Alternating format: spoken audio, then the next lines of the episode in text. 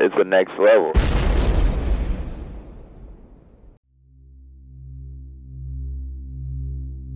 Warning the following podcast may contain spoilers. Listener discretion is advised.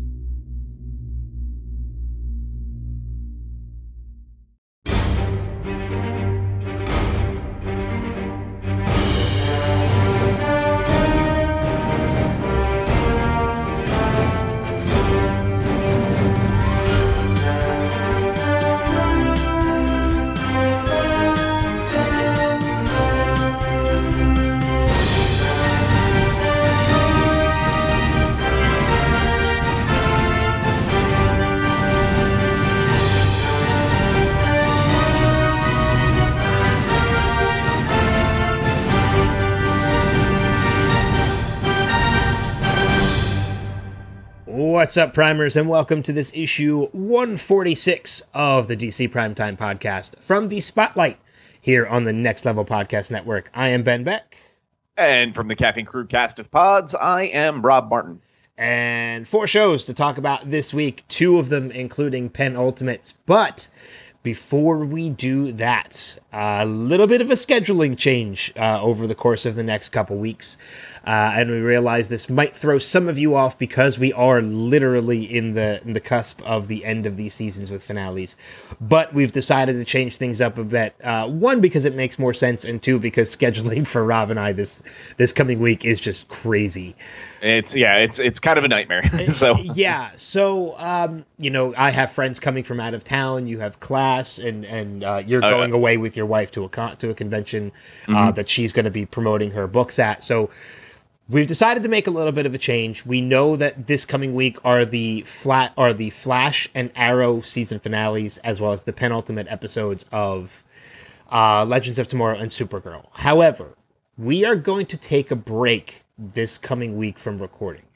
And what we're going to do instead is we're going to do in two weeks an extended finale spectacular.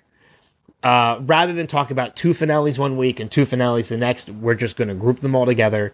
We're going to talk about the finales of all four shows in one week uh, because I think that just makes more sense anyway. it does. It, it, allows us to celebrate the end of the seasons for all of these shows, and we'll start everything off by talking about Legends and Supergirl that are airing this week, which are the penultimates for for that week, uh, for those shows. So we'll talk about those first, and then we'll go through the process like normal. So then we'll start with the Supergirl finale, Arrow, Legends, and then ultimately Flash, uh, and be able to do that. So while we know that a lot of you are probably gonna be like, let's talk about it now. If you want to talk about it now, we're still gonna watch them this week. So Yeah, if you if you need to get it out of your system, message us. we'll only- geek out with you that way. Not So- only that, but I know this week, unfortunately, I, I wasn't home to post the feedback posts. I posted it for Supergirl, but then I, I never got the opportunity to post it for uh, Legends, Arrow, and Flash. Uh, we will absolutely post those feedback posts, those face, those uh, feedback posts for the finale. So if if you have to tell us something, if you want to give your opinion about it, um, that's what those feedback posts are for. So go on the Facebook page, facebook.com slash DC Primetime, and post what you have to say because, uh, as Rob mentioned, we're still going to be watching them, even though we're not recording about them to, for another week. Um, and we'll comment, like we'll we'll read your your feedback, and again, we'll probably use it for the podcast as well. So if you've got something you want to say about the finales, good, bad, indifferent, post it. That's what those feedback posts are for. I will not forget. Like I'll schedule them to post ahead of time if I know I'm not going to be home. Uh, I will not forget them this week because they're important this week with the finales. Uh, so hopefully, you know, it doesn't throw you guys off that we're not going to have anything next week. But again, scheduling wise, uh, both with ourselves personally and with the, the finales, it just makes more sense to hold off and we'll do it all in one lump sum. And Yep. we'll leave it at that. uh, but again, with that being said, four episodes to talk about this week. We are gearing up for the finales. We got two penultimate episodes and two penultimate penultimate episodes. yeah. It's Pre penultimate episodes. yeah, it's, it, penultimate Eve episodes. Yeah. I guess I, all, all all penultimate Eve. I I guess that's how that works. I don't know. Uh, but yeah, penultimates of uh, the Flash and Arrow, and then uh, still two more episodes left of Supergirl and the Flash. But let's jump into it as we usually do by giving each of the shows our one to three point ranking, and then we'll go back and break down the episodes as best as we can. So we'll start things off first with Supergirl season four, episode twenty. Uh, what do you give this one? Sidekick, hero, or legend? I think we can save a lot of time to say everything got a hero this week. different different uh, levels, Levels. of hero. Yeah, But yeah, yeah. everything everything is a a hero this week for me as well. Uh, Supergirl, Flash, Arrow, and Legends. Some of them low on the lower end, and some of them much more on the higher end. Uh, yeah, I can say Flash was on the higher end. Uh, I know some of the reviews out there are not that great, but we looked at it a little. We approached differently, The, yeah. We approached the episode a little bit differently, which gave it a, a higher hero. Uh, Arrow more onto the mid to lower end for me at least. Uh, and Legends and Supergirl. Supergirl was even, I think, a little higher than mid. Uh, Legends, uh, a mid, mid Yeah. hero. So yeah, hero across the board. yeah, absolutely, absolutely. Uh, everything falling in between that a six to a seven five, I think, um, is kind of per- almost perfect. so, Wow, really? well, uh, sorry, five, probably about a five. A Okay. five. All right. I w- I don't think I would get anything uh, under a five. Okay. I, I, think everything everything was right, kind of there. Uh, you know, again, it, it's a couple of these shows. uh, They're just are suffering a little bit this year, more than usual. Um, and there's a couple of them that are doing really awesome things. Uh, well, sorry, one of them is doing really, really, really awesome things. So Yeah. Uh, so let's go back and start breaking these down. I know uh, I'm hoping these discussions aren't going to be too difficult to talk about because uh, ordinarily I wait until closer to recording to watch these shows. Uh, this week I watched them all earlier in the week and I, I really don't remember a lot of stuff that happened. So all you all you have to remember is DC Primetime. It's all the podcast you need. so I like that. It's a new T-shirt idea. Yeah. Uh, but so going back to Supergirl, season four, episode twenty. Will the real Tessmacher, will the real Miss Tessmacher please stand up? Kara and Lena head to Kaznia to hunt down Lex. However, Eve Tessmacher sets a trap for the duo that could ultimately reveal that Kara is Supergirl. Meanwhile, Alex gets a long-awaited phone call. James practices using using his powers, and Ben Lockwood takes a dangerous stand inside the DEO. Um, I want to start with the title of the episode. And while ordinarily I like these shows using clever, you know, puns and quips for the titles of the episodes and things like that, I feel like this one was a spoiler before watching the episode. a Um, little bit, yeah. I'm not going to argue on that one. uh, you know, with the real Tessma, with the real Miss Tessmacher, please stand up. Okay, you kind of have a feeling there's going to be multiple Miss Tessmachers, and then when it goes into that whole thing where uh, Kara and Lena find uh, all the the DNA work and the paperwork on Copy, which was a, a character we ran into earlier in the season. I was like, okay, yeah, we're definitely getting multiple Miss Tessmachers. So the next time we see Miss Tessmacher, probably not the real Miss Tessmacher. And that's exactly what it turned out to be. Um, and I, there's nothing wrong with that because it wasn't super important to the plot. Well, I mean, Christ, we could talk about all of that right now because aside from that, while they're in Kaznian searching all through the the, the bunker where we've seen Red Daughter, um, essentially all through that is well, the the place is kind of rigged to blow, and they need to get out of there because Eve is gonna go make the place go boom. And uh, yeah, aside from that, Kara stumbles into the room, sees all the pictures of herself, and then it's like crap, crap, crap, and I'm like, okay and it was this whole episode was kind of like watching a romance uh, piece where it was like, will this character kiss this character? And it was all these setup moments and that never paid off. Actually, you know what? It's exactly uh, like when Kara and uh, um, Mon-El were about to kiss that one episode like two seasons ago, and it was just like, now, no, now, no, now, no. How about right now? Big explosion. so, So- it's exactly the same thing. Uh, so, are you telling me you watched this episode the whole time waiting for Kara and Lena to kiss? No, I know that was a joke. I Um, mean it- they it- could. it- the kiss, in essence, was the reveal of the identity. Exactly. Yes. And that I think that was really what it was. And it was very proof positive by the end of this episode that this is the tool that Lex Luthor is going to use against Kara. Um, because there's no reason to keep building up this piece throughout these last handful of episodes, and that that much this episode, and ultimately to end Kara's story this week in that whole conversation with James, kind of like after this is all done, I'm gonna tell her. Um, it was really kind of set. So it's to be more of that twist of the knife because Lex likes to play with Lena's head. That, of course, this is to be the piece that came out. Yeah, and I think you're right. I think that's exactly. I I, I think that's exactly what it's going to be. I think you know Lex has the abilities now that he got from um, the uh, what's it called? Oh, God, Harun-El? the Harun-El. That's it. Uh, you know, Lex has the abilities from the Harun-El. He's got Red Daughter in his corner. Uh, he's got Ben Lockwood now, who uh, ultimately was a a side. Uh, was something that came out of what he did. Oh no, I, I'm sorry. He uh, Manchester Black was what came out of uh, Ben Lockwood. Ben Lockwood was intentional. Um, and I think you're right. I think uh, all these weapons that he has lined up, his biggest weapon is going to be Kara's identity. Absolutely. Yeah, Absolutely. and, and it's going to be very cleverly done, and I think brilliantly done by the writers in that too, and that aspect in that. I, I and I think it's going to be that final. I think it's going to be towards the end of the episode too, or towards the finale. I think Red Daughter is going to be handled. Ben Lockwood's going to be handled, and Lex is ultimately going to play it as well. I've got one more trick up my sleeve. Yeah, And I, I wouldn't be surprised. Yeah. It's Oh, going to be revealed, and it's going to be like, I may have been one, I may have been captured, and you may have de- defeated everybody I had, but I still win. Yeah, uh, yeah, and I would not be surprised if that moment potentially happens at the end of the penultimate episode, so this week's, and then that leads into the finale. Um, if not, I would. You're right. That'll probably be one of the last moments. I think it'll be. with- I think it could be. I think it could go either way. I think it could be the penultimate leading into the finale, or it could be a cliffhanger into season five. Yeah, absolutely. I, I think there's a lot of different ways and options that this can potentially go, but I, I think you and I are both on the same page. This is definitely going to happen. Lex is definitely Yeah. going to use this as a weapon.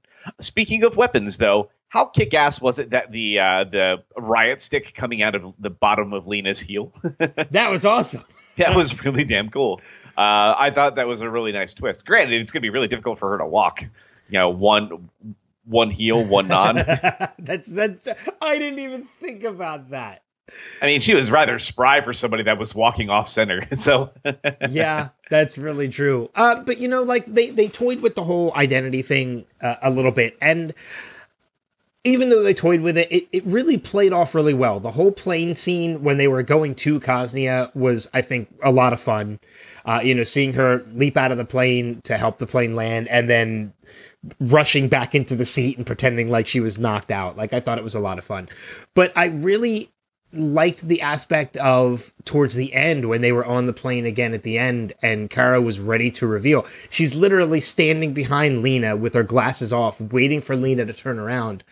And the moment was played off so well when when Lena was talking about how she could never trust people because of keeping a secret from her. And it was in that moment I'm like, wow, I'm like, I really actually wanted her to tell her, but she's not going to. yeah, and honestly, that was shot really well because even Kara was out of focus through all that. But it was it was the the body, the stance was perfect, and I'm like, that was really wonderfully shot. I was really blown away with the cinematography of that scene. So. Yeah. And I think honestly, you know, the more and more and more we've seen Katie McGrath in the show, the more she's grown, and I think she's doing a stunning job as Lena Luthor. I think she's doing such a good job. I really do too, and I, I'm I'm more convinced than ever now that we actually have a good and decent Luthor. Yeah, we I- really do. I think there are still trace elements that she is a Luthor, um, because there are still decisions that me, she makes that are questionable, but I think her heart is in the right place, um, and she is still trying to fix things that her brother has done, uh, and and be a force for good. I would not be surprised to see if maybe she does take that heel turn for next season, though, um, based on what goes down. So uh, I wouldn't be surprised if uh, Lena and her go a little bit more toe to toe next year. So And, and and that could play into the whole thing as we mentioned with Lex having and you know Kara's identity as the ultimate weapon. yeah, absolutely. It, it could turn Um, against her. All right, let's take a small turn into Alex's story, actually, because uh, this is a quick conversation, but I Yeah. I think I wanted to really appraise the show for something. Okay. um, because you know we talk about their handling of LBGT, uh, you know, or sorry, LGBTQ, um, you know, like aspects of the show, and they've always done an amazing job uh, with the way that they even handled Alex coming out, the way that they've handled Dreamer. But now I got to give them props for again, yet again, one more thing. Um, the adoption stuff. I think that was done stunningly because instead of putting a nice bow on it, the happy ever after, that is something that really happens in real life that people don't realize actually happens. Um, and I can, I know I've usually revealed too much about, you know, myself on the show. Uh, but you know, me and my wife have been trying for for kids for almost going in. We're going into year three, uh, and adoption has been something on the table. But we've even had this conversation of the heartbreak that that has happened. I've known people that have gone through what she did in this. So it's it was really nice to see them not just be like, oh yay, hey, ta-da, you're you're you're a parent now, and they're like, nope, it was there was heartbreak involved, and this is a real life situation. So it was really cool to see them really bring that to the forefront, and I was like, that was really beautifully done and beautifully written. But I also think it was great that they just slyly kind of like set up the next relationship angle for Alex, and I like that they didn't again make a big deal about you know James's sister, you know, being gay and all these things, and they did a really beautiful job yet again handling this aspect of this world and the way that they rate these characters. So big kudos to that. Yeah, I, I, agree with you. I think it was very well done, and uh, you know, it was so well done that even if you've never been in that situation, like somebody like myself, uh, or even been slightly, you know, even pushed into that situation.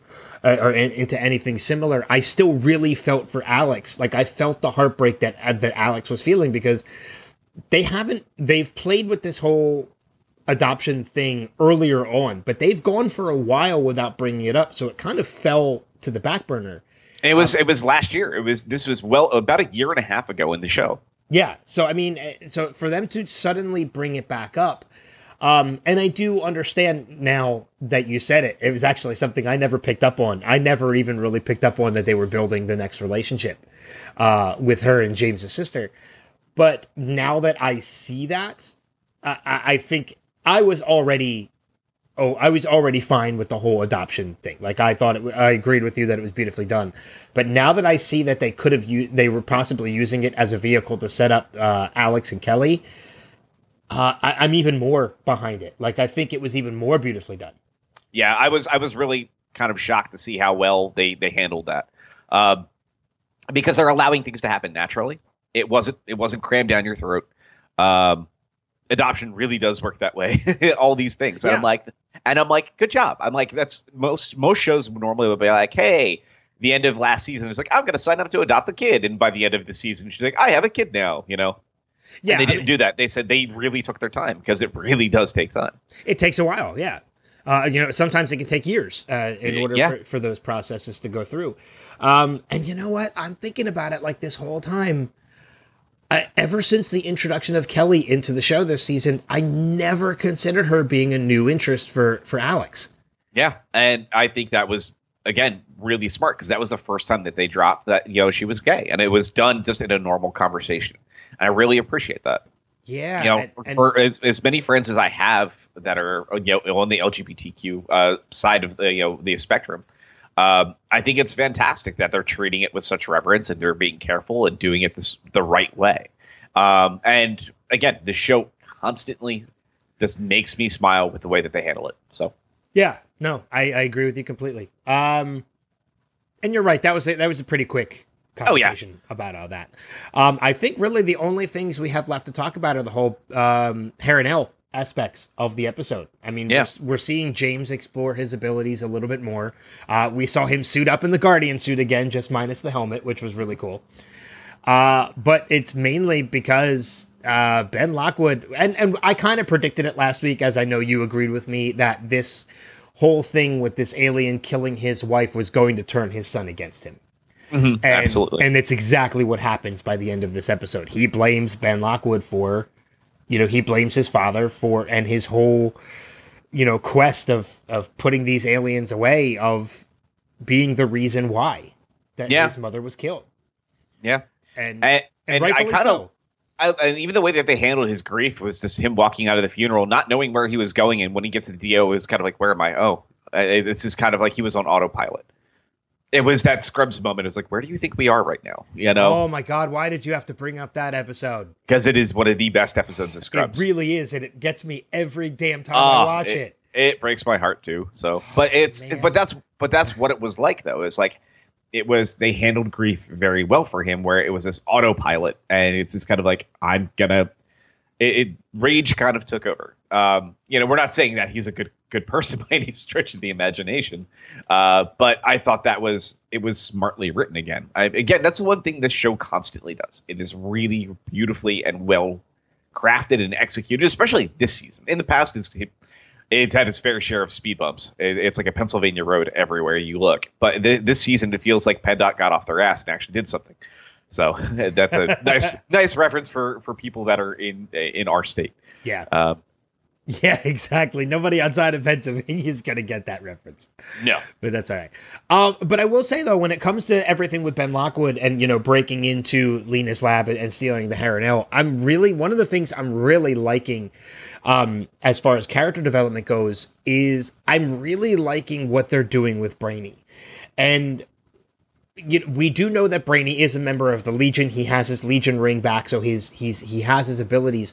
But they are really humanizing his character and showing that he is a hero without that. I mean, simply stepping in between, uh, stepping in front of Ben Lockwood and saying like, "No, this is not what you're. This is not how this works."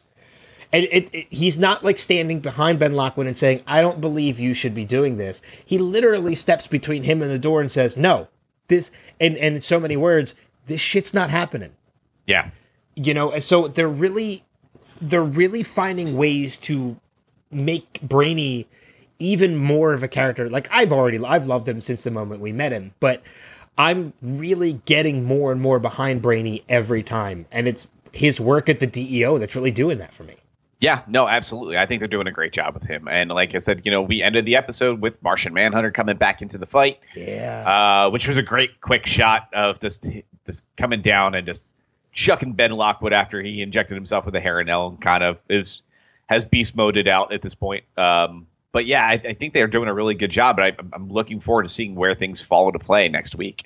Um, because yeah, I think the penultimate for this show is gonna is gonna be pretty action packed. So. yeah um i just oh oh one thing we forgot Oh no, we didn't forget. I figured that was where we're going to close. okay on this. then you know what then i'll just i'll i'll you know what i'm just gonna leave it we got one i like i mentioned before i i only posted the feedback post for uh for supergirl and i think this pretty much i'm gonna say these two words and then i'll turn it over to you because these come from my buddy shad the only feedback we got benedict tronald oh, that's beautiful. which is brilliant Uh, I, I- I think episode title right there. oh yeah yeah that's a good Yeah. yep that's what we're using Uh, good old President Tron. Um, yeah, I, I think I, I think that worked that worked perfectly. And if, if you needed a connection to real life politics, done and done.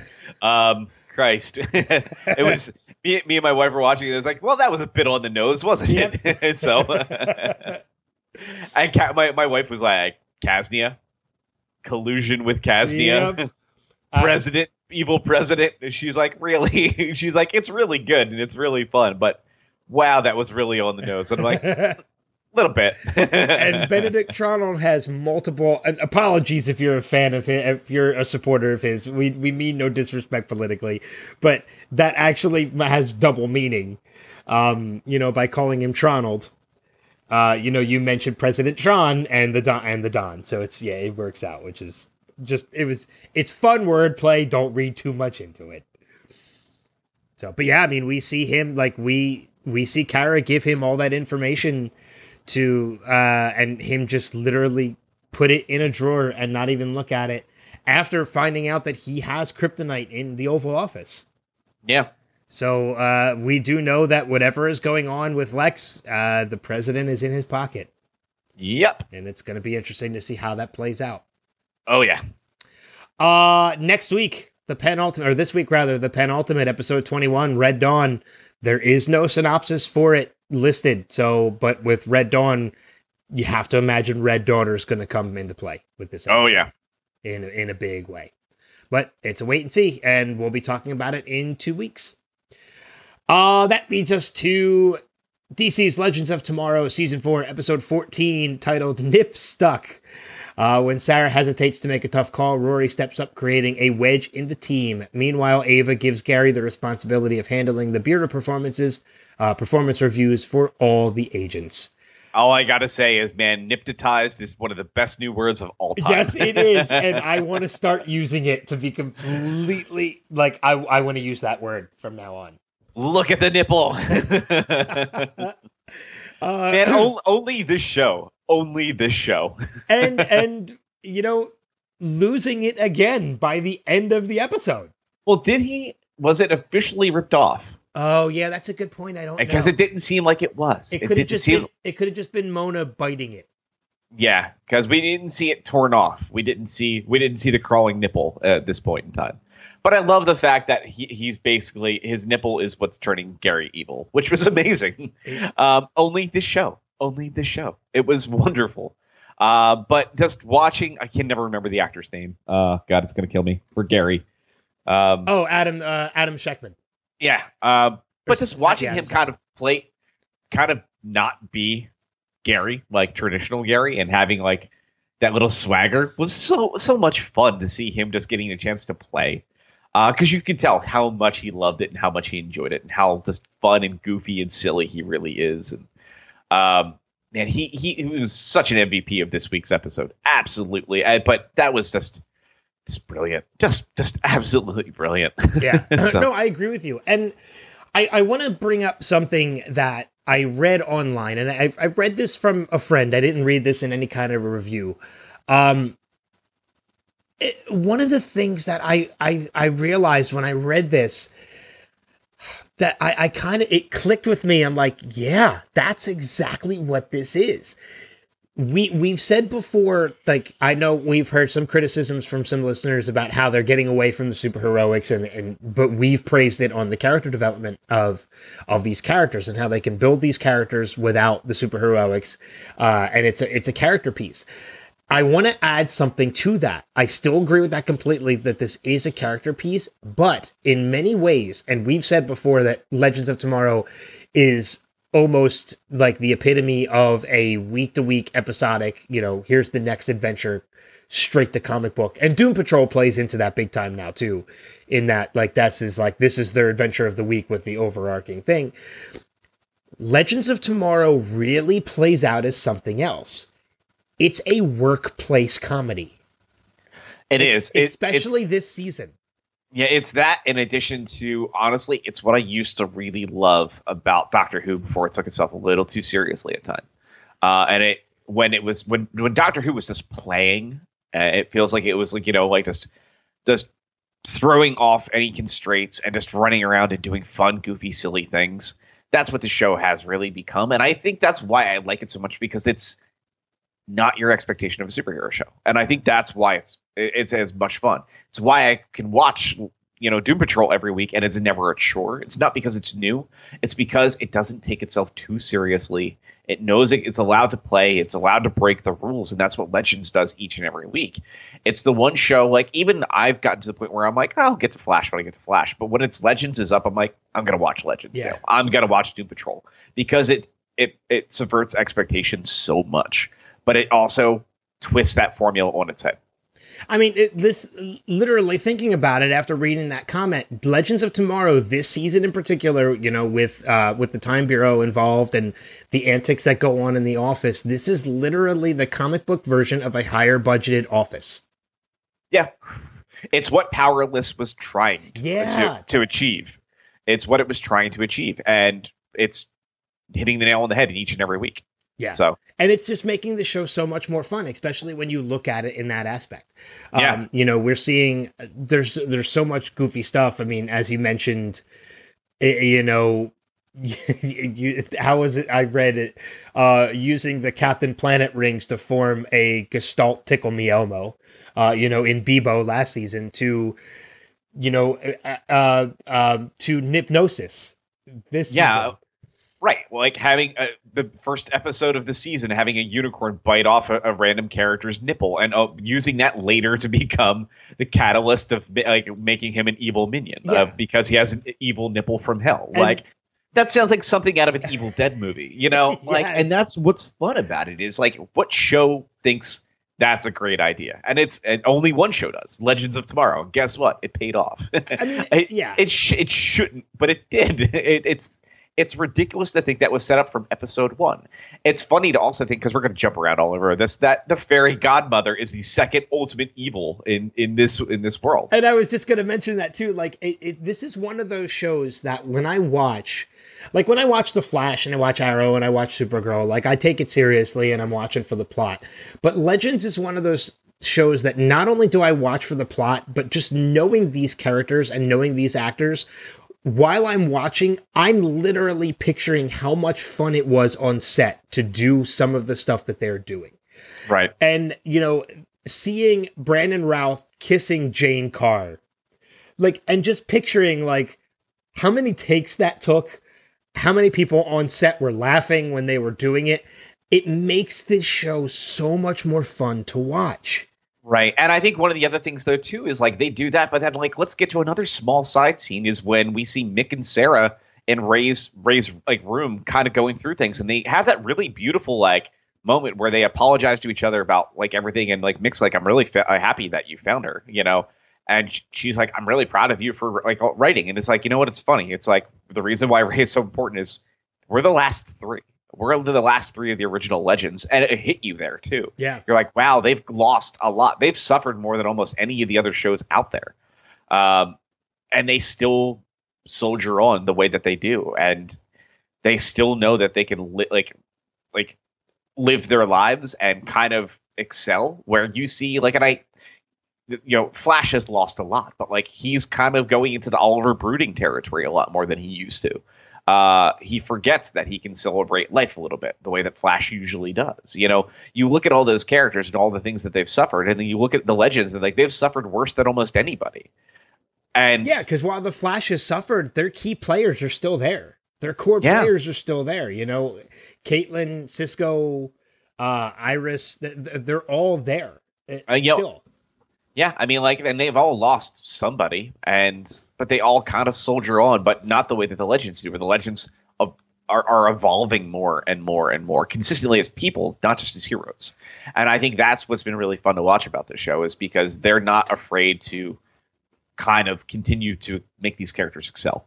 Um, and I, you know, the other shows, it feels like some of those characters are stuck in a state of arrested development where they're doing a decent job of trying to elevate them but it feels like them personally has not grown as much. So yeah, or they'll learn their lesson and backslide, and then have to relearn the lesson again. Yeah, exactly. Um, I'm trying to think where else we can go with this because I mean, other than the fact of what happens at the end with John, um, which I think is setting up something very interesting and I think is going to be really fun to watch. Um, I, I, don't really think there there really is a lot that happens in this episode. I mean, for the most part, the Waverider is trapped in ice for most of the episode, uh, and we, we are seeing with the we are seeing the team kind of as you mentioned with that scene with with Mick, uh, we're seeing them kind of, I guess, come to grips with everything that is happening. Uh, yeah, I you know realizing they can't just give up on their team, like realizing that everything that's going on is making them kind of need to regel again, and they you see them playing cards against the timeline and celebrate life the way that Ray would have.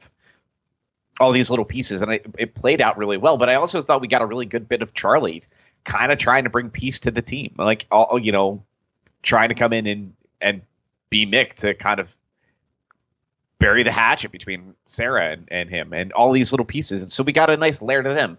You know, we have Zari and and and Nate hooked up this episode, and got a chance to have a little fun with their characters. They did a really good job of hitting all those points. Yeah, I mean, it's funny that you two that you mentioned Charlie as well because that that's very interesting coming from a character who was very hesitant to even join this team mm-hmm. uh, when we first met her this season, and in in this in just the the times of this season, she has gone from that character who was a hesitant hero to being the person who kind of sees that this is a team that needs to be together uh, well, her, it, herself included. Well, it's funny too because it's not even that because I just as you mentioned that it just dawned on me she wasn't the only character to go through that moment this week. We saw Nora go through that when she was like, "I really, I, I'm really happy to be joining the bureau." Like we saw her kind of take on that role the same way that Charlie kind of did. We saw John do that in his sacrifice, where he was very hesitant to be part of the legends, going in to risk his life to save one of them. All of these pieces were really, really big, and it was all of them realizing that they're all legends by the end of this episode. Three characters going through that transformation. And I think that was really cool to see that they kind of tied that together because I didn't even realize it until now. I'm like, that's kind of brilliant that, that they had three of the newer characters all truly becoming legends this week. Yeah, and you're right too. Talking about it, I didn't really see that aspect of John until now, until you mentioned it, because you're right. There was a moment earlier on in the episode where he just wanted Sara to use the Waverider to just blast him, um, not really regarding what it, what would happen to Ray if they did that. And by the end of the episode, it's a complete flip, and that you're right. He's sacrificing himself so that Ray can survive. Yeah. Or no, or maybe, or am I wrong about that? Or was it Not sacrificing himself. He he he's risking his own? yeah, Safety. he, he he's purely going to hell to try to save Nick or to try to save Ray. What is it? Is it John that that says blast him, or is it Mick that says blast him? Mick does. It was Mick. That's so I'm a little confused. That's what that's Yeah. what that's what caused the rift on the Waverider That's between right. him and Sara. So That's right. So John has. So John kind of has been behind saving Ray uh, for a little bit now. But you're right. But it, he takes it to it to the nth degree in risking his own safety by going to hell. Um, which I, I, I think they're going to have a lot of fun with, especially because seeing hell looking. It looks like hell is, and I'm, I apologize if anybody from this city is listening. Uh, hell looks like Detroit. it's a little bit of that, a little bit of Los Angeles. Yeah, done done. exactly. um, so I'm very curious to see where they're going to go with this next next episode because it is the penultimate, and Uh, I think the next one is called Terms of Service. I think it is term, yeah, terms of Yeah. service.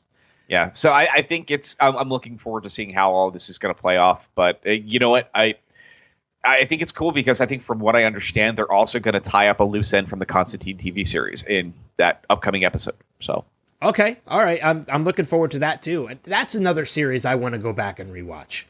Hey, you know, shameless plug for a thing that we're not paid for. That, that series is fully on DC Universe. Sign up now. That's, oh God. Um, yeah, uh, but you're right. It's it.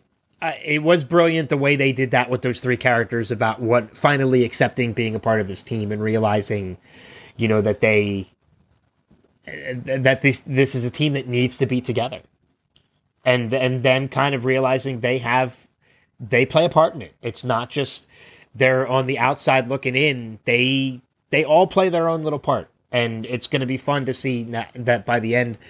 Because even Sara says it at one point too. We need to step up and be a team. We need, you know, uh, to get out of the situation when they were in the ice. And I, I think it's going to be really cool to see everybody come together to save Ray. Yeah. If that's indeed what something that happens, I know one of the predictions by our friend TJ is that he thinks we could see Ray potentially be a big bad for next season. I don't think it's going to go that route. I think Ray's going to be rescued, but Oh yeah, I, I think he will be there in the finale. Yeah, So I think so too. Uh, I think the only thing left on my end, at least, that um, is going to be fun to see how they clear up is, you know, thanks to Gary, uh, everybody at the Time Bureau is hypnotized. So they uh, they kind of have to take back the Time Bureau in the next episode as well. Well, I think that's done. I think that's wrapped. Um, Oh, because because the, synopsis for next week says that they they hatch a plan to take back the Time Bureau. oh, maybe that is the case. Maybe it is just Nora and uh, Ava that that got and snapped out of it. I think everybody else is still hypnotized. Interesting. Okay, cool. Well, I'm, I'm looking forward to seeing it happen. Yeah. Uh, any final notes on your end before I we we bring up next week and move on? Not a one. All right. Uh, so yeah, terms of service, episode 15, the penultimate, which we'll talk about in two weeks. Sara and Ava concoct a bold plan to take back the Time Bureau, and Zari and Charlie must work together to discover what Neron Neron is planning. So, oh, Constantine is given a tough choice on who to save from hell. Mm. Interesting. Maybe that's going to be that that storyline that you mentioned that might be uh, tied up. Yeah, I think so. So, uh, cool. So then, with that being said, we wrap up our discussions on Legends of Tomorrow and we move on to Arrow, Season 7, Episode 21, Living Proof, the penultimate episode. Oliver finds himself in a precarious position. SCPD shows up with a warrant for Felicity. Okay, Uh, easy enough. yeah, uh, Aaron stuck under a rock. The end. Oh my god, that is literally the ultimate ultimate way to put this season. Arrow is stuck under a rock and struggling to get out. Holy shit. You just summed up this entire season with what happens in the penultimate episode. Yeah, pretty much. That's it. Wow. I was I was sitting on that for for a day. Wow. Uh, I'm glad you waited for the recording to reveal that. Uh huh. Because that is brilliant. Uh. Um, yeah, I mean, it's look. We approach these penultimate episodes, and and here's the thing: Arrow got a pretty high rating. Uh, I don't know what IGN gave it, but um, IMDb gave it an 8.7, which would fall into our legend territory. And Flash got a lower rating. We're reverse on this. And the main reason is because IGN and IMDb are reviewing these episodes as standalone episodes. When it comes to the penultimate, you have to judge them not only on what happens in the episode, but what is setting what it is setting up for the finale. Flash, which we'll get to in a minute, set up something big that I did not predict for the finale. Or well, we called what's happening in the finale, but how we got there I did not see coming. Arrow, on the other hand, by the end of this episode, and one of the reasons why it's getting a lower end hero for me, and I think you're in complete agreement with this, I have no idea where we are going with the Arrow. And that's not a holy shit, I can't wait to see what they're going to do in the finale. It's a, eh, if I miss the finale, I probably won't miss anything. Yeah, I, I, really what it boils down to is, and we're not doing this as a dig. This no. is the same. This is the same arguments and problems we had with Supergirl in past seasons. When they get to the last four episodes or five episodes and say, "Well, here's the plot," and we're like, "Well, it's a bit late." Uh, they did that in Arrow this season, and that's the problem. Uh, it's it was too little, too late. And right now, there has been no weight that has been really shifted around that feels all that different than normal everyday episodes of Arrow. Um, really at all. Like, yes, Felicity's leaving. Um, they set that up this week, and all we can say is, hooray. uh, but I mean, it's really nothing. Nothing was accomplished. Nothing was really truly achieved, and it was kind of made me laugh a little bit because they're like everything we built this year. I mean, like you, uh, uh you know, all of our connections with the CPD, and I'm like the things that have only happened in the last like what four episodes. And I'm yeah. like, I'm like, you didn't build jack shit. Like they didn't trust you. Like they just proved that last week. Like you had the one sergeant that was just kind of like, nope, you guys are assholes, uh, and that was pretty much it. So they built absolutely nothing. Like the trust in the city wasn't there. Nothing. They built absolutely nothing, and then they lamented losing it. And I'm like, you, I, I don't understand what you guys are talking about because clearly there there was some episodes that have not aired in the in, in this in this season apparently because apparently a lot more happened according to the, the characters than we're we're meant to be aware of. Yeah, I and I and that's the problem. I think that's truly the problem. You you have an episode. Um, you have an episode as a penultimate going into a season finale next season that is titled "You Have Saved This City." When you have a title like that, you can only imagine like, okay, this is going to be literally that like that is honestly the title of what could be a series finale um, when it comes to the show because that's the whole premise of the show is you have failed the city you have saved the city. That could have been the finale the series finale's title of that show of that episode which is why we i came to that realization or prediction last week that this is going to be the end of oliver's saga and then next year is going to be those 10 episodes are going to be all lead into crisis um, and his sacrifice, which I'd be totally fine with. But when you have a penultimate episode like this, where really nothing is accomplished, it's it's just Oliver going through his head, and I mean, it was great seeing Tommy come back. Um, you know, in his head yet again, which that's the only way he could come back. But there's still so much ground left to cover before this season wraps up, and you have one episode left to do it. Um, and I feel like it's going to be a struggle for this show to go into the season finale next week or this coming week. And I feel like you've taken too long to wrap up so many questions and so many stories that you're literally going to be shoving as much as you possibly can into a 42 minute span and it's not going to pay off. No. It Um, really won't. I, I I think that also the problem is too is Emiko is just not an interesting villain no, too. she's really not. And I feel like if you if you really want to set it up that this city finally believes in you and after everything it's put you through and how it's turned you into the villain and you know and made you an enemy of the people and vigilantes are an enemy of the people uh, uh, literally in my opinion the only thing that you can do is have uh Emiko take the super shredder potion uh, or um serum from Teenage Mutant Ninja Turtles 2 and become Super Emiko, and that's defeat her on a public street. Like that's the only way, in my opinion. It's an absolutely ridiculous premise, but it's I feel like it's the only thing that you could really do. Yeah. Well, again, I think the biggest problem is, and this goes back into the conversation we had when the season started. We started getting these flashbacks to, or not, well, sorry, the flash forwards to the future of Star City. And one of the complaints I made is like, this doesn't make any sense because it's basically telling us that everything that they do from now and to the end of the, the, the series was all for naught. They don't achieve and don't win. Um, and I'm like, what was the purpose of showing us that? And it was, and it lessened everything that they're doing in the present consistently. Like every time we got a flash forward, we're like, nope, city is a mess. Everything's destroyed. Hey, the Glades are doing well, but Star City, totally dead. It's fried. And they showed us that so many times. They hammer that point in all the time. They're if they weren't doing that, there'd be no reason to to constantly keep showing it. So we know this doesn't go well. It doesn't go well at all. And I think that's that is showing and shining through more and more and more, in my opinion, every time we watch the show. Well, not only that, but you, as you mentioned, like a week or two ago, too, seeing all these people in the future and the flash forwards kind of gives away the aspect of we know who's going to live and who, you know, it takes away the mystery of who's going to make it to the end of the season. Yeah.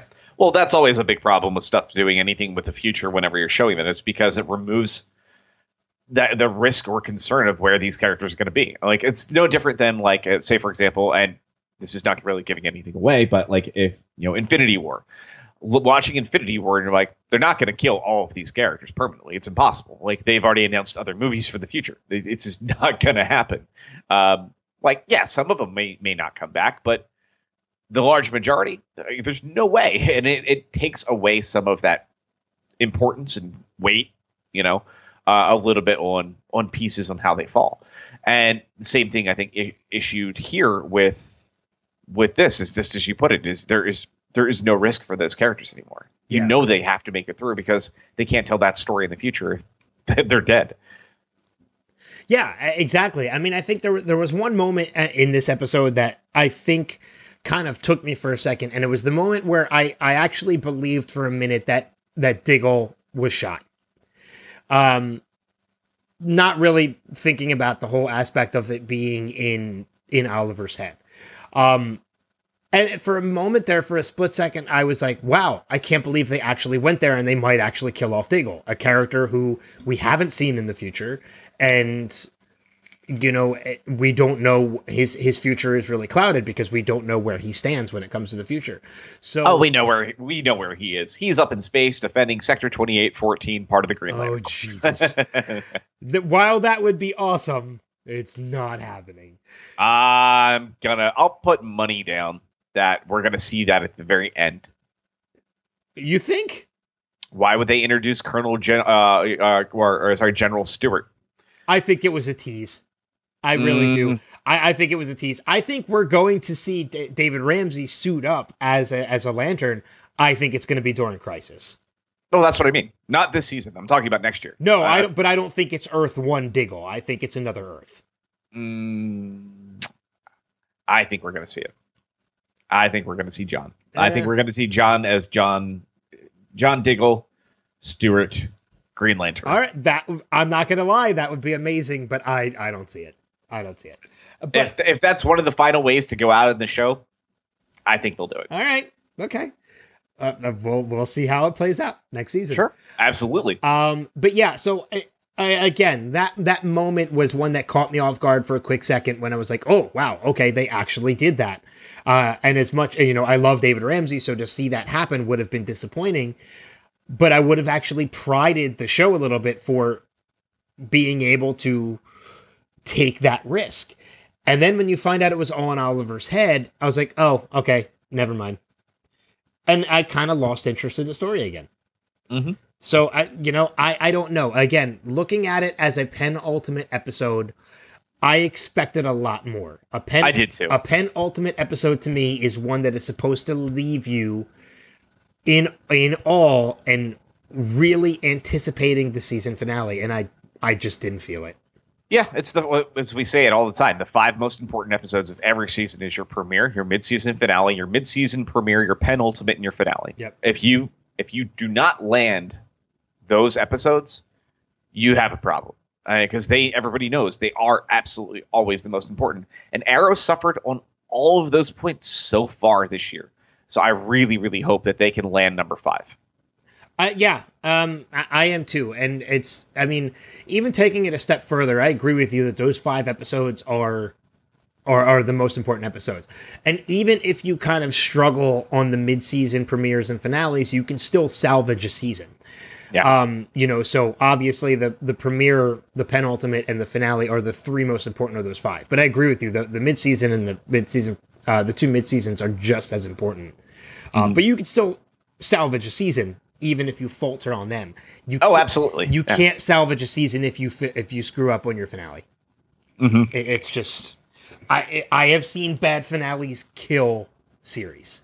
Oh yeah, How I Met Your Mother. not just yeah, and that was not a season killer. That was a series killer. Well, n- no, I disagree with that. I think I, I agree with you. That series finale was horrible. Um, like it, you, they totally undid everything that they were setting up in that entire show. But I still love that show. Fair. You know, it didn't ruin the show for me. I'll still watch it. But I mean, again, I, I want to say like we've discussed more of what our issues with this being a penultimate are, and not dived into this into the episode. But you know, with the with the exception of you know seeing Felicity being arrested by the end uh, because of Archer being the thing that caused everything that happening, and they've been tying it back to her, which I think is very obviously how they're setting up her her uh, her character being written off in the finale. Well, she wasn't. She she was there to be arrested, but then she got away. I mean, okay, yeah. you know, you know, we get to SCPD and all the cops are dead. You know, um, so they have definitely not saved this precinct. That's for sure. that, that's very true. Uh, you know, but we have, you know, going into the season finale, we have, uh, there's a couple questions that are still unanswered. We have, uh, we know that Connor Hawk is the adopted son of, of John Diggle. When is that going to happen? Um, Felicita, Felicity, Dinah, and Roy, are they going to are they going to escape the situation they're in by the end of the episode? Um, uh, you know, what's going to Well, we- happen? What's going to well, happen we with know-? Well, we know the Connor Hawk thing is going to be addressed next week because there are already shots out there showing Bronze Tiger in the fight, Okay, A- and and Laurel Lance, Earth Two Laurel Lance, decked out as Black Canary in the fight. okay. So so we know that's all present day. So that's where you're going to see the death of Bronze Tiger. Not a big shock to anybody at this point. Um, so yeah, uh, again, this is also this is not something that's leaked. It's just it's the inevitable. it's just how it's going to go down. yeah, pretty much. But I mean, like I said, so we'll see all that play this week. So it's the question of how does everything else work? I mean, like I said, we know Renee and Dinah and Roy have to survive. We know that Elena and Felicity have to survive. We know Oliver has to survive. Yeah. It's Diggle. You never know. They could they could pull the wool over our eyes and say, "Oh, we're gonna kill Diggle," but that, that we know that's not going to happen. Um, it, it doesn't make any sense because they would have said, "Hey, David Ramsey is leaving the series," like we've heard for everybody else in the world before that they're done. You know, so it's we know all this is going to happen. Uh, we also know Curtis is coming back next week too for uh, a, a, a cameo. Oh, I did not know that. Yeah, yeah. There was some shots already that that showed that he is in the episode next week as well. So, Okay. All right. Um, I really don't have much else to say about this Yeah. episode. I don't know if you do. Um, Oliver trapped under a rock. All right. So Pretty much describes the season, and I love that. That was fantastic. Yeah. So I mean, as we mentioned before, uh, we're going to be talking about it in two weeks. Uh, you have saved this city, the finale of season seven, uh, and the finale of the final full season of Arrow. Uh, after next week, we after this week, we have ten episodes left of this series. And can I tell you how happy I am that that's happening? Uh, I'm. It's bittersweet for me uh, because this show is literally what kicked off this ver- this universe. Um, eh, there's a lot of thanks that have to be paid to Arrow.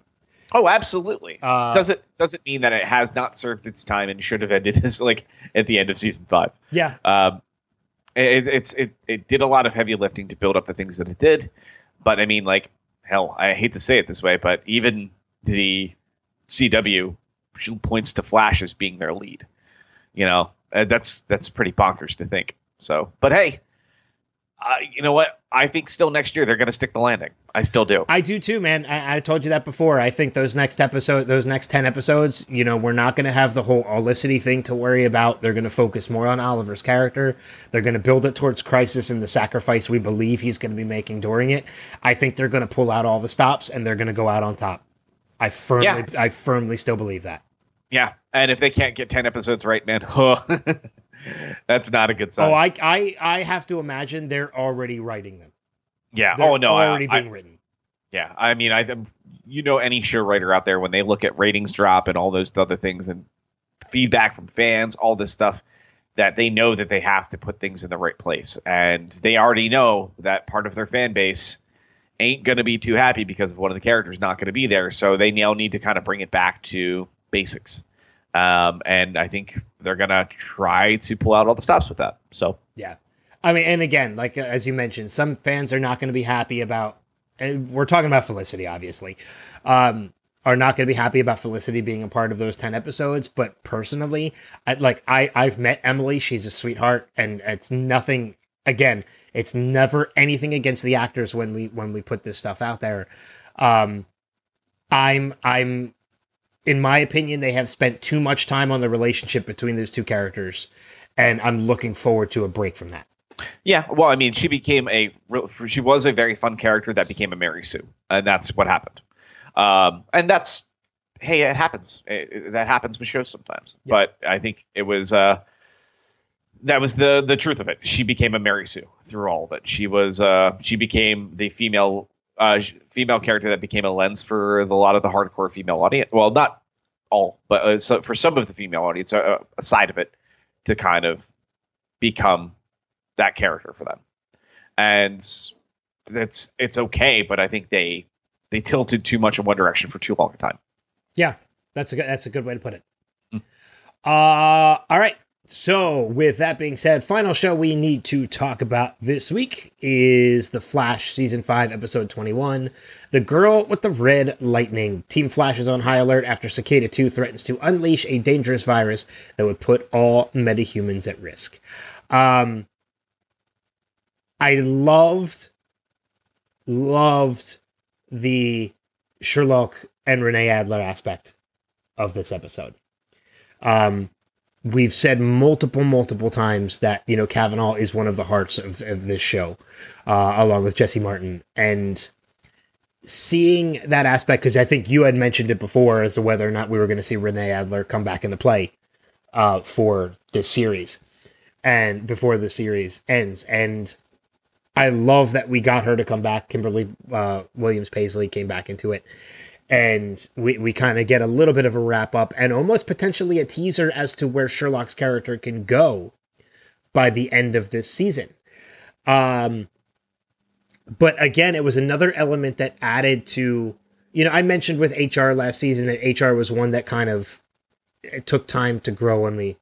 Uh, oh no, two seasons ago, sorry. Um, you know that was he was a character that I, I it took a little while to grow. Sherloque it was a character that took a little time for me to get used to, but this was another moment with his where I just grew to love Sherloque even more, uh, and seeing where his heart truly lies when it comes to like he is a character legitimately who really would just love to find love. Mhm. Um, so seeing all that play out, I, it was weird for me to jump right into all that, but I figured it was probably the shortest. Oh yeah, I Uh, mean, like I, I think it makes sense because they're basically setting up his departure because we already know probably who Cavanagh is playing next year. Reverse Flash. And we're pretty sure he's going to be playing Reverse Flash next year. Yeah. Um, I don't think that's even a question in my brain at this point. Um, I mean, who knows? But I'm pretty sure he's going to be back at the forefront for next year. And Oh, I'm okay with that. I'm I- totally okay with that. I think it makes sense with Crisis next year anyway that Eobard be there. yeah, I think it's it's very important. Like he has been a character that has been lingering around in the background for a very long time, consistently since even his defeat in season one. Uh, but he's incredibly important, and he's going to prove that now.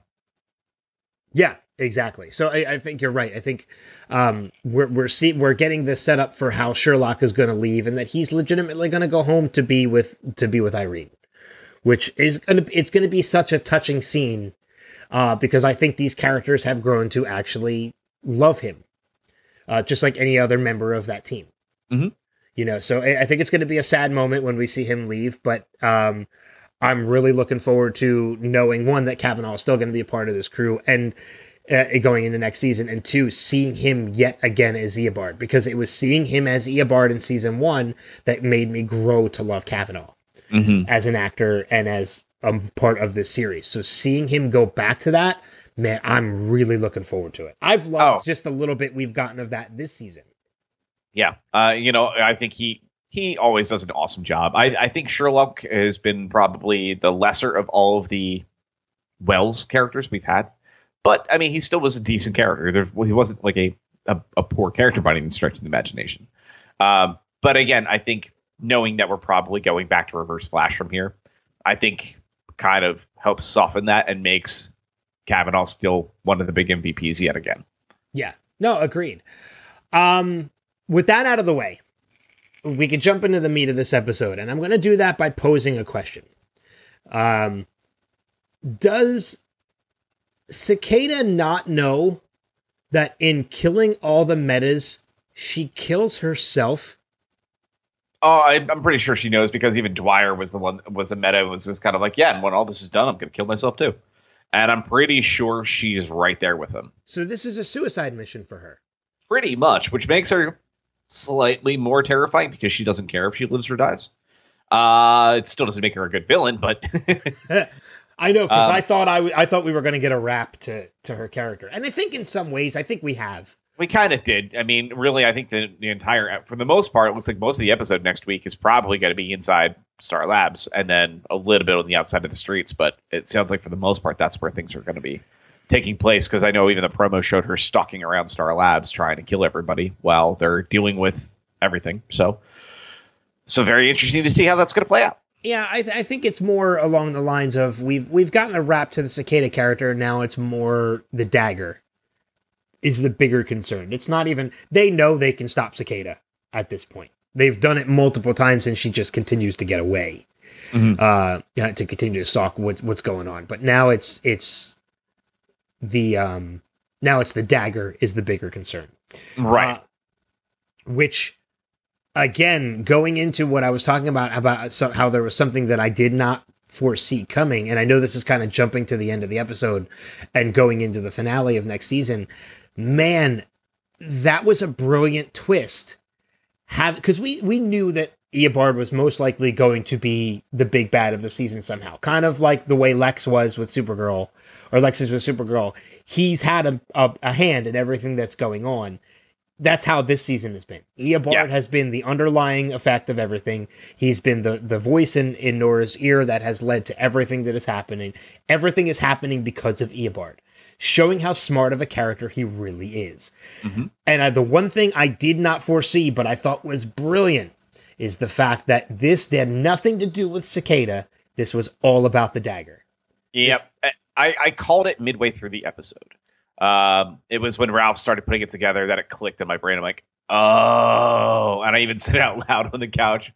My wife looked at me and she's like, what? I was like, the dagger's under the breastplate. I'm like, that's why he can't use his powers. I'm like, that's awesome. And then when it played off, and I'm like, that's just great. I love it. so Yeah, it was something I did not foresee. I, I didn't predict that at all. You you called it halfway through the episode. I didn't see it. Um, just that was that was brilliant. You Yeah. know, being the, the dagger is the, was being was the thing that was kind of keeping his his powers away from him. And and and this whole thing hasn't been about Cicada. It's been about destroying that dagger. Yeah. And, and using Nora to do it. Mhm. So I thought that was brilliant. Yeah, that was cool. Uh, that was a nice little twist. Um, hmm. Trying to think where else to go. From yeah, I, I, really don't know. I mean, there's there's a like good... like we we show them use the mirror gun to make sure they can destroy the old original core of the Starlight satellite, um, which we see proof positive. We see Ralph really put his, his detective skills to work this episode, which was cool. I was really happy to see that, and I think that's kind of setting up again his smarts because Sherloque's not going to be there uh, come next season, and they still have a brain behind things, which is going to be cool to see Ralph kind of jump into that next part of his his evolution of his character. Uh, and we they kind of set up Joe as becoming the next potential captain. Yeah, that I did really enjoy. I, I, I think I think I'm going to like that. Yeah, and I'm looking forward to seeing that. But I thought that was cool. Like we saw the metahuman cure kind of getting out there and being used, and a lot of people starting to be saved, and new again setting up that maybe end of being a meta for a couple characters. So big wait and see. Um, I, you know, we haven't heard anything about Carlos Valdes leaving the show yet, so I'm curious on how that's going to play off next. Well, this week, if uh, Cisco's truly going to say goodbye by the end of all this. So big wait and see. Yeah. Um, I, I don't want to feel like we're short shifting this episode, but I really we've kind of touched base on everything that was happened. Um, you know, it's a very straightforward episode, but one of the reasons, and I can see maybe that's why a lot of people might have given this a lower rating, like IGN and such. But again, is in our opinion, this set up something really smart for the for the season finale, and that's why I gave it a higher rating than I did. Yeah, uh, than than a lot of people did. So it is a straightforward episode, so we're not short shifting it at all. Um, but it, it set up something I think, which is going to be great for potentially the the season finale going into next season. Yeah, I, I mean, I'm looking forward to the setup. I mean, I think this season suffered a bit, um, and we're going to get into that when we get into the annual. I mean, like I said, I think the DeVoe season was probably the the the one that just didn't land at all. well, not at all. There was definitely great moments. Uh, this was an improvement, but I, I think when we get into it, there there were some problems here. But I think this finale could change perspectives a little bit. I think that little twist we got with Lex in the past with Supergirl was how you do this right. This is a close second. So yeah, I, I agreed. Um, and you know, just predicting a little bit of a couple things for the finale this coming week, uh, which again we'll talk about in two weeks. Um, I, I, think the two biggest things that we're going to see happen are we're going to see Barry face off against Eobard again, so Flash versus Reverse Flash, because uh, there's already images out there of that happening. Um, and I think we're going to get a goodbye to Nora. I think Nora is. I think one of two things is going to happen. I think Nora is going to be, uh, she's going to be sent home. She's going to go home, uh, or there's a potential. I don't think they'll kill her off. No, they won't kill her off, but I also don't think that she'll she'll stick around. Yeah. Uh, this, the, we'll definitely say goodbye to her character this week. Um, it doesn't make any sense to keep her around. It really doesn't. Um, as much as it's, it was fun to have her be this character this season, um, it adds a little bit too much um, to the series. I think they have to let go of that at some point. So, yeah, no, I agree with that. I agree. Um, and obviously, one of the other things that's going to happen probably in the finale is Iris is going to find out she's pregnant because that has to happen too. you think? Uh, I wouldn't be surprised. Hmm. I, I wouldn't I be surprised. if it has to happen yet. I, I, think it would change the age of Nora. Mm, they, maybe. Um, I mean, she was a little kid when Crisis happened, but really, in the grand scheme of things, 2024 to 2019 is not a big change. So, if she was a little kid when Barry disappeared, having Iris pregnant while he disappears also would tie in together in timeline. Okay. All right. So, so we shall see.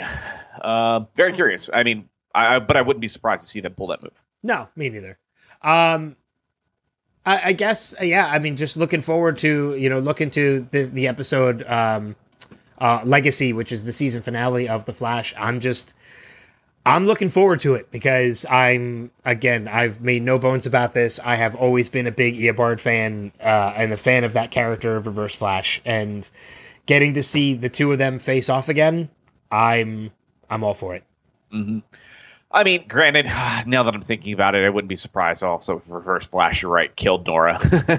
That's what I mean. I could see it as potentially something happening. Um, it's like it's like Joker killing Robins. You know, like it's you know, Eobard uh, Eobard killing Nora's. You know, it, it, could very well happen. Um, let's a big wait and see. Yeah, so. but we're we're gonna see it. We're gonna see it this week. Mm-hmm. Uh, and we're going to talk about it in two. yep. Uh, so yeah. So with that being said, that's going to wrap it up for the discussions about this, uh, about this week's episodes. I don't really think there's a lot of news out there this week, but I'll turn it over to you to talk about what there is.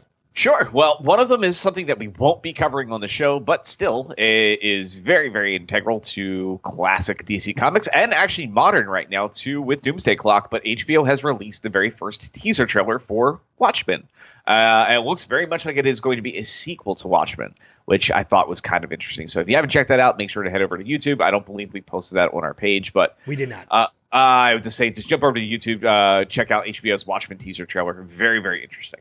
Uh, jumping into some film news, though, we have a couple things. Uh, a couple of these are purely rumors right now. Uh, one of the rumors was already debunked, so we're not going to even talk about it here. But it sounds like Benicio del Toro has been potentially rumored to play the Suicide Squad villain for James Gunn's upcoming Suicide, uh, Suicide Squad flick. Uh, right now, there is no potential ties or curiosity's sake right now as far as who he might be playing. Uh, but it sounds like he is in talks potentially.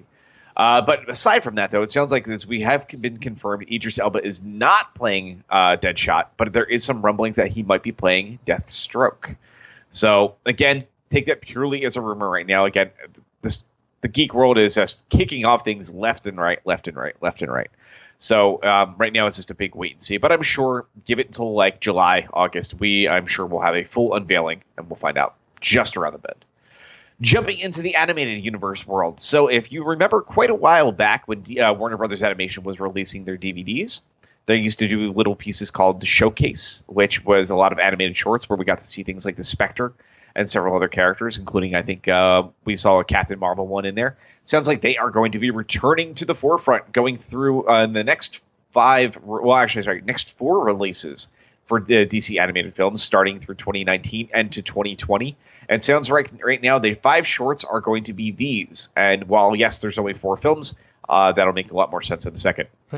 So it sounds like the first of the shorts is going to be a Sergeant Rock short, followed up by Adam Strange, and then Death, aka Death from Sandman, and then ultimately the Phantom Stranger. Uh, but what's going to be even cooler is one of the things they're going to do is they are going to release this entire series as its own film with a special new fifth one which is going to be a short adaptation of Batman Death in the Family, which, as many people remember, the death of Jason Todd at the hands of the Joker. So, very curious to see how that's going to play off. So, uh, but yeah, so we'll be finding out a little bit more about that down the road. But I believe the Sergeant Rock one, though, will be making its appearance, I believe.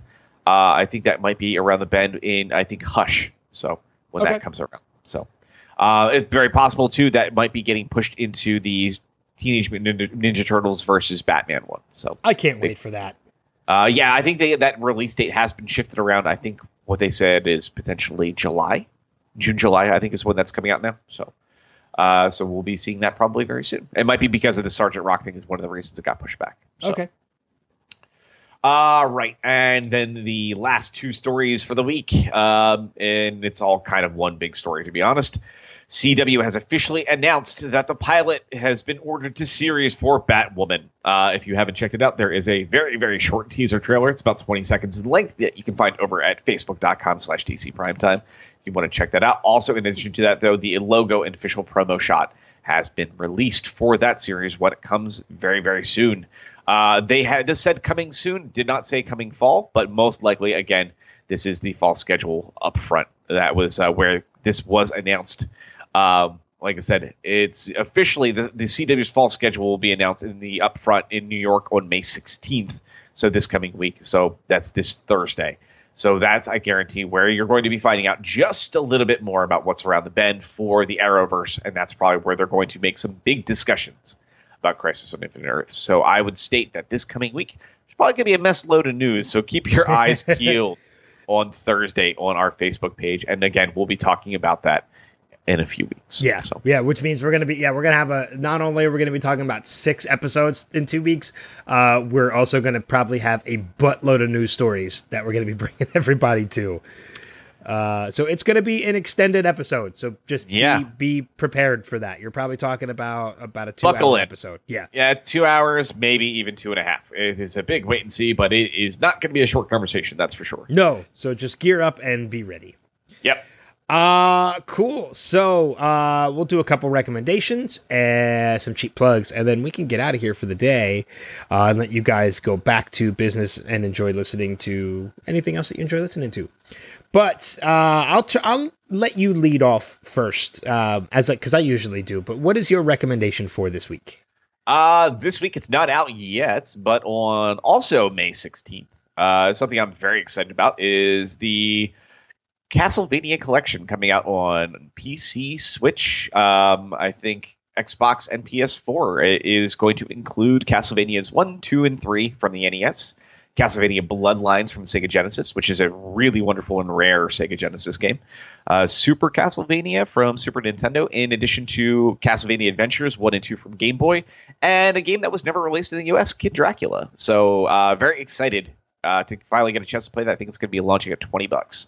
Uh, and I'm a huge Castlevania nut, so super excited for that this week. Um, I, I'm gonna preface that by saying what Yeah, I didn't know about this. Yeah, uh, Konami just released uh, last month uh, the Konami Classics Collection, uh, which was like a couple of it was like Gradius, Life Force, uh, a couple other games were in that mix. Um, Haunted Castle, which is uh, the arcade version of Castlevania, which is not a good game by any stretch of the imagination, uh, and a couple other titles. But I believe also in, if memory serves correctly, in June. Uh, the Contra collection will be coming out also on the same platforms for 20 bucks. Uh, and we don't know what is included fully in that. I think they only announced the very first four games in that collection. And the sad part is uh, one of those things that has not been announced yet, which is Contra from NES. And instead, they have the very inferior Contra from the arcade. So I'm hoping when they announce the final four games in that mix, they will be that was will be included because it has never been uh, re-released anywhere except outside of the original Wii eShop. So um, it's a big wait and see. Um, yeah, the only question I have now is, uh, what console am I getting all these for? I'm getting it on PS4 because that D-pad's going to be important. Um, Xbox's D-pad's not bad. Uh, the big improvement over 360, but for precision, uh, I, I've got to have to go with PS4. Well, I was wondering if if I should have done PS4 or Switch. Well, unless you have a Pro controller, I wouldn't bother. Because oh yeah, that's a good point. uh, unless you're like me and have a modded uh, left Joy-Con that has a D-pad, so Yeah, that's a good point. Okay, yeah, maybe I'll Um, have to go with PS4.